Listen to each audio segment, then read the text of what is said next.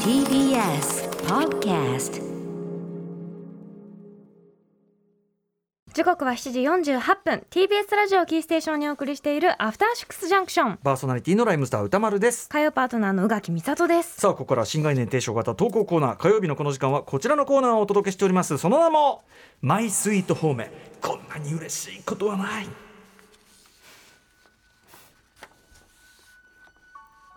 人から言われた何気ない褒めの一言言った当人はとっくに忘れているようなささやかなあの一言のおかげでだけど私たちは生きていける思い出せばいつでも心のふるさとに帰ることができるあなたの大事な HOME 褒め言葉を送ってもらいそれをみんなで味わうという人間参加のコーナーですはい、先週から復活になりましたね。ははいい、まあ、基本的にその積極的にみんなを褒め合っていこうというね、それがまあ我々の運動でありますがね、先ほどちょっとね、打ち合わせの時ね、はいあのーなんていうかな、褒めの逆作用と言いましょうかね、うん副作用と言いましょうか。褒めが若干こう失礼だったり、何かこうカチンときてしまったり、それも、はいまあ場合としてあり得るということで。そうですね褒めのこのダークサイド面についてこれ改めて特集等で掘り下げなきゃいけない はいそういう思いを新たにしているあた煽りりでとございますいう方面みたいなのもあったりしますから、でも基本的にはやっぱり方面こんなにいいことがあるよこういういい循環を世の中に起こすよというこのあたりをですね、えー読んでいきたいと思いますじゃあこれ私読みですねこうぜいきますよ、えーラジオネーム「ジェダイ目指して40年」さんからいただいたマイスイート方面こんなに嬉しいことはないタイトル「方面の二重構造における無限連鎖」論文みたいですけどねこれはウェブサイト制作のの仕事をしている私が3年ほど前に遭遇した出来事です、ある会社のホームページ制作の仕事で部分的にデザインを外部に委託す委託することになり担当したのが仕事歴の浅い、えー、仮名クミリンという若い女性でした。えー私としては仕事歴の浅さ浅すん浅さが気がかりで、えーまた本人もそのことを気にしているらしく「すいませんこんな私が担当で」と恐縮していました。新人さんだったのかな、ね、ところがクミリンさんがで納品したデザインは一発 OK な素晴らしい出来栄えだったのです、そこで私はクミリンさんここ10年で一番感動したデザインです仕事歴が浅いことなんか全然気にしなくて OK ですよ私がやり取りした10年分の人たちをごぼう抜きにしてますおーという方面メールを送ってこの仕事を締めくくりました、んそれから半年ほど経ち再びクミリンさんと仕事をすることになりました仕事のやり取りを行うための彼女からの最初のメールになんとこんな文面が書かれていたのです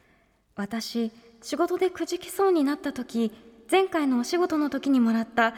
ジェダイ目指して40年さんからのメールを見て元気を出しているんですそう彼女はあの時の私からのメールを「ホーメ」「ホーム」と書いて「ホーメ」としてくれていたのです、 そして私はこれ以降つまりその帰るべき場所ホームでありホーメというね、えええーそして私はこれ以降仕事でくじけそうになった時には彼女からもらった「元気を出しているんで」というですというメールをたびたび見返すことになりましたこれがホーメの二重構造における無限連鎖でなするほどねねいいいいこういい公職増循環方面の公職増殖路がなんていうのか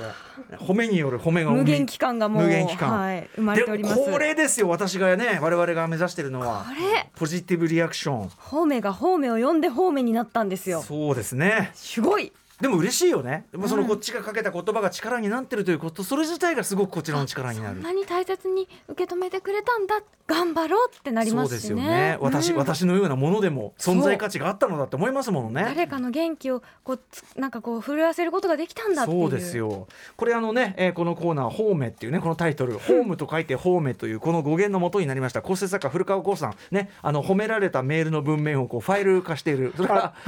あーって言っちゃっ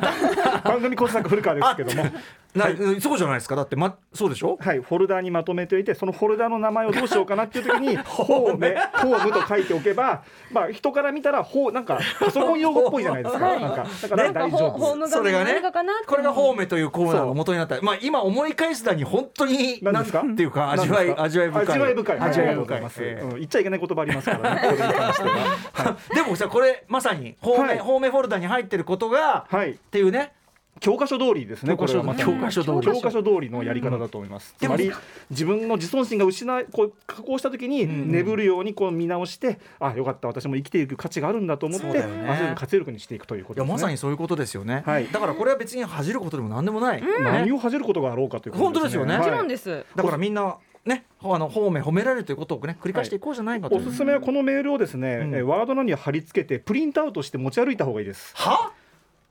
え持ち知ってるんですか手帳もう手帳パンパンですよ僕のえちょっと待ってすごいえ